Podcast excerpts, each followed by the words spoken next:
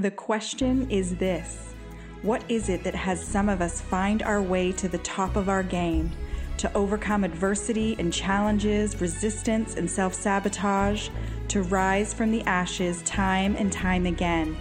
What is it that has everyday people, just like you and I, act boldly in the name of their passions and live out their wildest dreams in this lifetime? That is the question and this podcast has the answers. My name is Carrie McCauley, and this is Choose Unstoppable. Hello, and welcome to Choose Unstoppable. My name is Carrie McCauley, and today we are joined with, or by, I suppose, Lila Glasso Francesi. Lila is a multi talented entrepreneur with dozens of accolades and awards. Like the bio on her is really incredible. To sum it up, it ranges from providing character voices for Family Guy. She's also been, uh, you know, uh, very involved in the theater, to having her interior designs featured in Arch- Architectural Digest so, a wide array. And I promise you, there is a lot that fits in the middle there. But her latest success was the launch of her first book, and that is called The Situation a radical journey through sisterhood. Lila is no stranger to overcoming adversity and is with us today to share her story of unimaginable resilience. So, Lila, welcome and thank you so much for being here. Oh, thank you for having me. it's an honor. Mm, it's uh, truly my pleasure. Um, I don't know a lot about your story, so I will be kind of on the edge of my seat along with everyone at home here today. And if I could, I mean, I have a little insight to what your book is about, but that's really going to be kind of the focus of our conversation today and your journey um, of resilience through that. So, if I could ask you to kind of take us back to the beginning, just to kind of break the suspense for everyone listening at home, the sure. beginning of that situation, which you actually call the situation, and just walk us through that a little. And then we can talk a bit more about the book itself after. Yes. So, you know, I am a Midwest girl, grew up in Minneapolis, and I had a wonderful, beautiful relationship with my sister. We were very close in age. So, we sort of went through all of life's uh, highs and lows of sisterhood at the same time. Um, we went to the same high school. She was there for my first date. I was there for hers. Uh, we teased each other. We did. We got in trouble with our parents together. Um, she actually introduced me to my husband uh, in my twenties, and my husband uh, actually knew her husband. Their families knew each other for five generations. Wow. So we really had a nice little life in Southern California that we had set up. Um, my sister had purchased the house across the street from me. So she had one boy, I have one girl, so we could have our kids grow up together. And then one day she started acting strange and she was we were doing homework with the kids in my kitchen.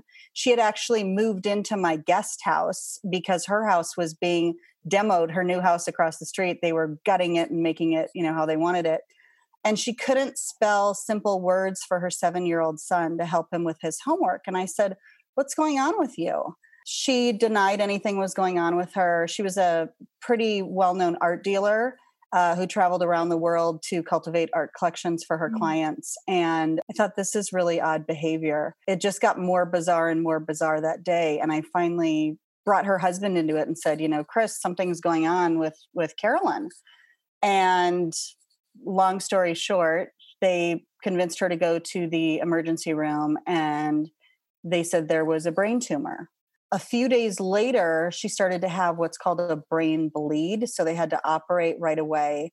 And when they took out the tumor, they realized it was glioblastoma brain cancer, which is terminal brain cancer. And so far, no one has has lived from glioblastoma from that diagnosis. So our, I want to say our almost perfect world was rocked. It, Can I ask how old you guys were at this point? She was 46 and I was 44. Okay. So this is just 5 years ago. And it was it was you know, you go through I think like the stages of grief right away when things like that happen, like you know, you're in denial of it, then you're you know, when you finally reach acceptance, you can't quit crying about it. It was it rocked the world. And one of the things that I started doing, which is why I wrote the book, is I started journaling because I felt like there was so much I wanted to say, but I didn't want to say it to her because mm. she was also deeply upset. You know, because part of her brain was functioning normally, but part of it was not functioning normally. Like she had trouble with names, she had trouble with adding numbers, and that was frustrating. So basically, I, I, journaled. And then after I had gone to visit a very good friend of mine who's a, a news producer, and he said, What are you writing? Because I was journaling while I was there. And I said, You know, I'm, I'm writing a journal about this journey with Carolyn. And he said, Can I see it? I, and you know his one of his parents was ill at the time and i think he thought like wow would this mm. be a mm. tool to help me and i said of course you can see it and um, he looked at it and he said you know this is so cool but so depressing. And i really think if you added chapters from your life and really that wonderful sister love that you guys had mm. together into the into this you could make a book. And so that's how the book became born. So the book journeys basically from the time of diagnosis to the time of my sister's passing and every other chapter is memories from 1 to mm. 46 years old that we had together and that we shared as sisters i mean first and foremost obviously i'm so sorry to hear about your sister and so grateful that you had so much rich time together. I know what it's like to lose someone, and as tragic as it is, the fact that you have that time and those memories, I just, you know, it it warms my heart, and I'm, I'm grateful that your story went, you know, at, at least started uh, that way. But if I can kind of go back to those, like since the diagnosis, though that 14 months, Right. Because, you know, this podcast is called Choose Unstoppable, and it really is about shining a light on the human spirit and how we can endure, you know, the most uh, just, you know, tragic circumstances and what can we do to get through. Um, you know, I'd shared in your intro that you're an entrepreneur and you've been in so many different fields and so many different things. What were you doing? What did your life look like at the time this happened? Because I can only assume it wasn't just home waiting for a bomb like that to drop. Right. So I was about eight years into um, the design house I opened that does a lot of interior design and home staging. And, you know, I had jobs, I had a job booked the next day after diagnosis. And, you know, when you've had a company for eight years and I didn't have really any employee changes, my whole staff was affected by diagnosis. So it was also about how do i get my staff through this? Because like my my lead stager at the time was one of also my sister's best friends. Mm. and then how do i get our family through this? And how do i get myself through this? So really we're talking about coping being resilient as you know for myself for kids and for, and for my staff. And um it was it was uh that moment in life was a little bit of autopilot, I want to say, like for a while, because you do sort of exist in that world of denial for a while. Like, um, you know, well, I know there's never been anyone that has lived from this, but my sister was such a, a badass, if I can say that. Mm-hmm. She was so mm-hmm. groundbreaking in her field that I thought, you know, if someone's going to be the first person to survive from this, it, it would make sense. It would be her and maybe that's our lesson in it right? That we're going to show other people how to do this. So for a while you believe that and mm-hmm. you just sort of you know you're in uh, just autopilot. I would get up i swim on the master swim team so i would get up and swim at 5 a.m i would get home when the kids were waking up make breakfast make snacks. My husband would take them to school on his way to work. Then you know i would have her and then get her breakfast and um, you know, she had a little routine. So staying in routine actually was kind of good mm-hmm. because it was, it allowed me to slowly get to what I say is like the first step of being resilient. And that was true acceptance. You yeah. know, like I accept the situation. This is our new reality. And it took a while to get there. I mean, I'm not going to lie. It probably took about six months to really get there what is that is it just time that that breeds that kind of acceptance or was there anything that y- you did or if someone found themselves in it or is in that position now it, it, like is it just just hold on until that washes over you or I think there is a just hold on and see what happens. With you know what's really interesting about my book is it's now in 45 medical libraries and mm-hmm. sometimes people reach out to me and I had a conversation the other day with a woman in Boston and you know I said I want to have a really raw conversation with you because no one had this with me and I think it will help you move on to that second step. And I said, "Has anyone told you he's not going to live?" about her husband and just having someone say that to you like no one says that you know people say oh if anyone can beat this this is she mm. can do mm-hmm. it or we're going to get through this one they don't understand maybe a terminal diagnosis is different than other cancer that you can treat but it's also just people don't know what to say you know? And so i think a, a big thing is like accepting for ourselves to say it um, then we're able to cope with it and and then we're able to move on and help you know our families. So um, i feel like once i accepted it then i was able to be like okay this sucks i need support yeah i have to also take care of myself i mean i didn't even realize that you know my husband had been like you know you're not eating like i didn't even realize that i've never been like that i will you know I've never been so upset that I didn't eat, mm. but I wasn't, you know, it was like, okay, you know, keep swimming. The swimming was great. It was like my meditation in the morning. It's like the team sport that you actually mm-hmm. do alone. Lots of mm-hmm. thoughts, lots of thinking. But really, you know, being able then to say, how do I provide self care for myself and and how do I how, now that I know that this is going to happen, what's like important to me about that, you know, um, and and how do I ask for support if I need it, which I did. So the my lovely friends, um, Shelly and Lisa, who were working with me at the time, if I needed a break, I'd say, "Hey, can one of you come here?" Because I didn't want to leave my sister alone. Um, I just need to run to the grocery store. I need to take a walk. You know, yeah. You had mentioned kind of these seven steps. Um, yeah. Can you just expand on that a little bit? I don't know if it's too much to ask you to go through them. No, yeah, I'd, I'd love to. Yeah. So I always think like psychology today has, you know, like seven steps to resilience or mm. whatever. Mm-hmm. But I think like, and there's a million different steps, you know, they have like, some have 10 steps, some have five, some have seven. It depends whose article you're reading. Mm. So I really, you know, one way that I really helped myself get through this situation was reading as much as I could. And actually, one of the reasons I also wrote the book is there hadn't been a book written about someone dealing with glioblastoma. There were only articles at the time. I sort of went through those lists and did my journal and my writing and came up with things that I felt got me through that lowest point in my life. And then also, kind of after that lowest point was over, like I had survived it, helped me bounce back into life. So, I already mentioned one and 2 mm-hmm. One is acceptance. It's easy to feel to feel overwhelmed, but part of accepting is letting it out. I cried my head off. Mm. I, you know, I just really can like told myself this is what's happening. This is my new reality. I'm accepting this. Two is self care. And that's also identifying sources of support. Like swimming was for me, or asking Shelly or Lisa to mm-hmm. step in so I could have a little bit of time off.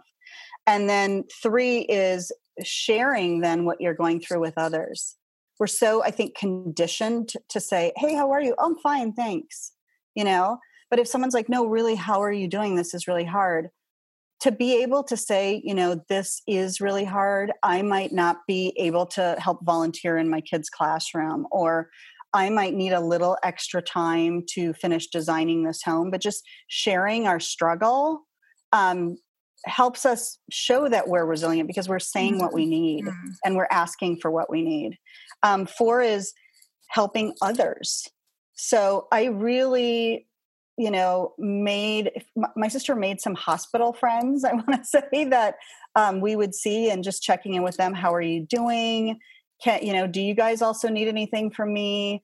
Helping the kids get through it because this can be really scary for children. Our our kids were seven and nine.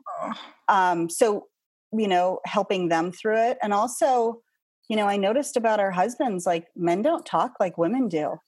We're on the phone. This is terrible. Will you have a glass of wine with me? Let's talk about this. Let's get it out. I actually called my brother-in-law's male friends and said, "Can can you take him out for a beer? Like he needs your support as much as she does." And yeah. you know, men are happy to do that, but sometimes they need that encouragement. Um, I found out. Um, finding humor was huge. That's my fifth step. Um, I can't tell you the amount of irreverent humor in our house. Like Carolyn couldn't, probably by the end of her treatment, she probably had a 60 word vocabulary. Mm. And we would joke that, like, no one will ever beat us at charades. so we got so good and you know she would even laugh about it so you know finding humor in those low moments is so mm-hmm. important because that also helps you bounce back you know that helps get you through if there's an even even course of laughter and tears mm-hmm. god that's amazing. And then um, six is labeling yourself as a survivor.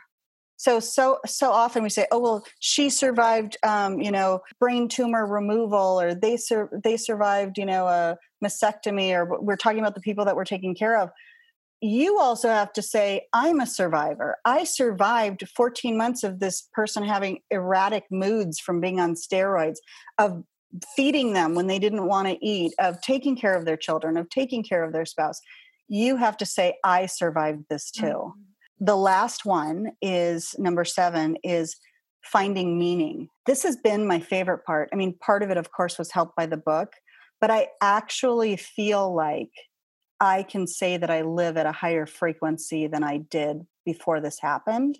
Mm. And now, when we talk about my sister, you know for five years honestly it was just crying anytime her name came up and you know with everybody now we talk about her and we laugh i helped develop an art foundation in her name the carolyn glasso bailey foundation which also has a free education initiative called the ojai institute and seeing her um, love of art and her support of artists continue on through there mm. is amazing and it's would i have started an art foundation ever before this diagnosis? No. So that's living at a higher frequency. Would I have written a book?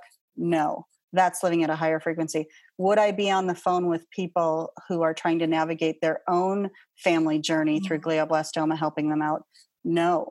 So I think if we can find the meaning and also say, I'm now living at a higher frequency, I, I love one time I heard a thing by Brene Brown where she said, when you delve into your own uh, journey, you hit the universal. Mm. And I, you know, I think about that all the time. You know, we have commonality with other humans sharing our stories, but also sharing our strength and sharing um, the ending of where our stories led us. Thank you for sharing all of those powerful and beautiful like the the sentiment of finding humor because there can be a lot of times where you would think like now's not the time to even for ourselves encourage levity or humor but it is such an important part of you know just cracking open uh, a little um, if there were someone at home listening in at the moment who is faced with their darkest window. I mean, it doesn't have to be a similar situation, but just faced with the darkest window they've yet to endure. What would you say to them? I would say that, and really, this is what I think the book speaks to. You don't have to have like cancer diagnosis or even a sister to read it.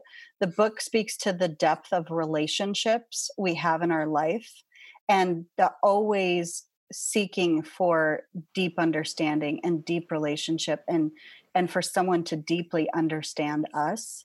So i would say to that person don't focus on the thing that's happening to you right now. Focus on the depth around you the depth of love the depth of maybe um, you know research on on what you're going through the you know all the options that you have. Think of that and think of all of those things that are going to help navigate you through. Because if we just think of like all that's bad, we are so stopped as humans, you know, we have to have that forward energy. We have to we have to think of like how will all that relate and we also don't have to know an ending we can we can we can just go through the journey and let it lead us i certainly what I imagined as the ending of my sister's life was not how it ended. And, but at some point, I just let myself go day by day by day and did, you know, it's so cliche, but I did the best I could every day. and I learned the most I could every day. And I tried to have um, let people in my life know that their relationship to us and to our family was meaningful every day. Yeah.